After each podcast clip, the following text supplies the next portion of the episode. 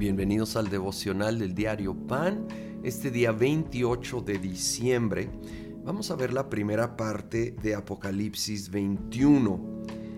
Empiezo desde el versículo 1. Después vi un cielo nuevo y una tierra nueva, porque el primer cielo y la primera tierra habían dejado de existir, lo mismo que el mar Vi además la ciudad santa, la nueva Jerusalén que bajaba del cielo, procedente de Dios, preparada como una novia hermosamente vestida para su prometido. Oí una potente voz que provenía del trono y decía, aquí entre los seres humanos está la morada de Dios. Él acampará en medio de ellos y ellos serán su pueblo. Dios mismo estará con ellos y será su Dios. Él los enjugará toda lágrima de los ojos. Ya no habrá muerte, ni llanto, ni lamento, ni dolor, porque las primeras cosas han dejado de existir. Y ahí viene versículo 5, tan poderoso. El que estaba sentado en el trono dijo, yo hago nuevas todas las cosas. Yo hago nuevas todas las cosas. Y aquí hay una descripción de todo renovado. Nueva tierra, nuevos cielos.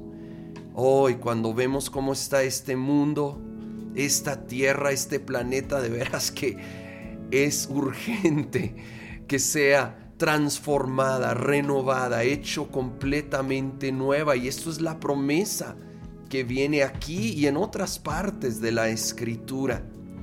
Y Él hace todas las cosas nuevas, no solo a nivel global, pero a nivel personal.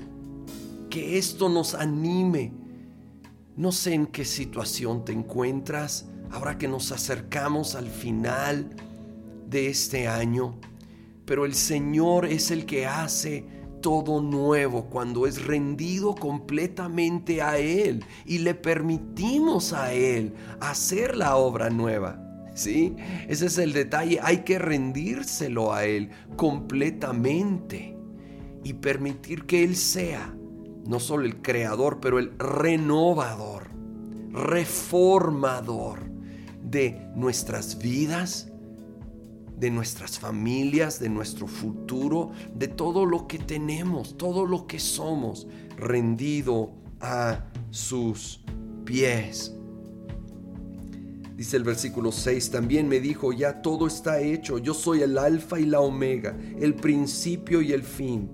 Al que tenga sed le daré a beber gratuitamente de la fuente del agua de la vida. El que salga vencedor heredará todo esto y yo seré su Dios y él será mi hijo. ¡Wow! Y, salir vencedor no se refiere a cierto logro, se refiere a ser fiel, a mantenernos en fidelidad. así empezó Apocalipsis en el capítulo 2 y 3, 3 escribiendo a las iglesias. Simplemente sé fiel hasta el final. Eso es ser vencedor. Mantener nuestra fe hasta el final y entonces seremos herederos de todo esto que está describiendo. Es espectacular. Seremos herederos. Sí, obviamente coherederos con Cristo Jesús de todo lo nuevo, glorioso, inimaginable que el Señor va a crear y recrear. Y nosotros ahora como hijos, si en medio de este lenguaje así galáctico viene esta declaración, seré su Dios y Él será mi hijo. Seremos hijos, hijos adoptados, amados, aceptados en el amado en Jesucristo y como una familia reunidos allí, gozándonos plenamente en la presencia de nuestro Dios, reunidos con seres queridos que partieron antes que nosotros, una gran familia, hijos e hijas de un solo Padre, nuestro Dios. Así que gracias Señor. Gloria y honra a tu nombre para siempre. Gracias que tú haces todo nuevo, que lo veremos a nivel global. Señor, pero que lo podemos ver también a nivel personal, aún en esta vida. Señor, rendimos ante ti cada aspecto de nuestra vida. Ven a renovar, a transformar, a reformar en el nombre de Cristo Jesús. Amén.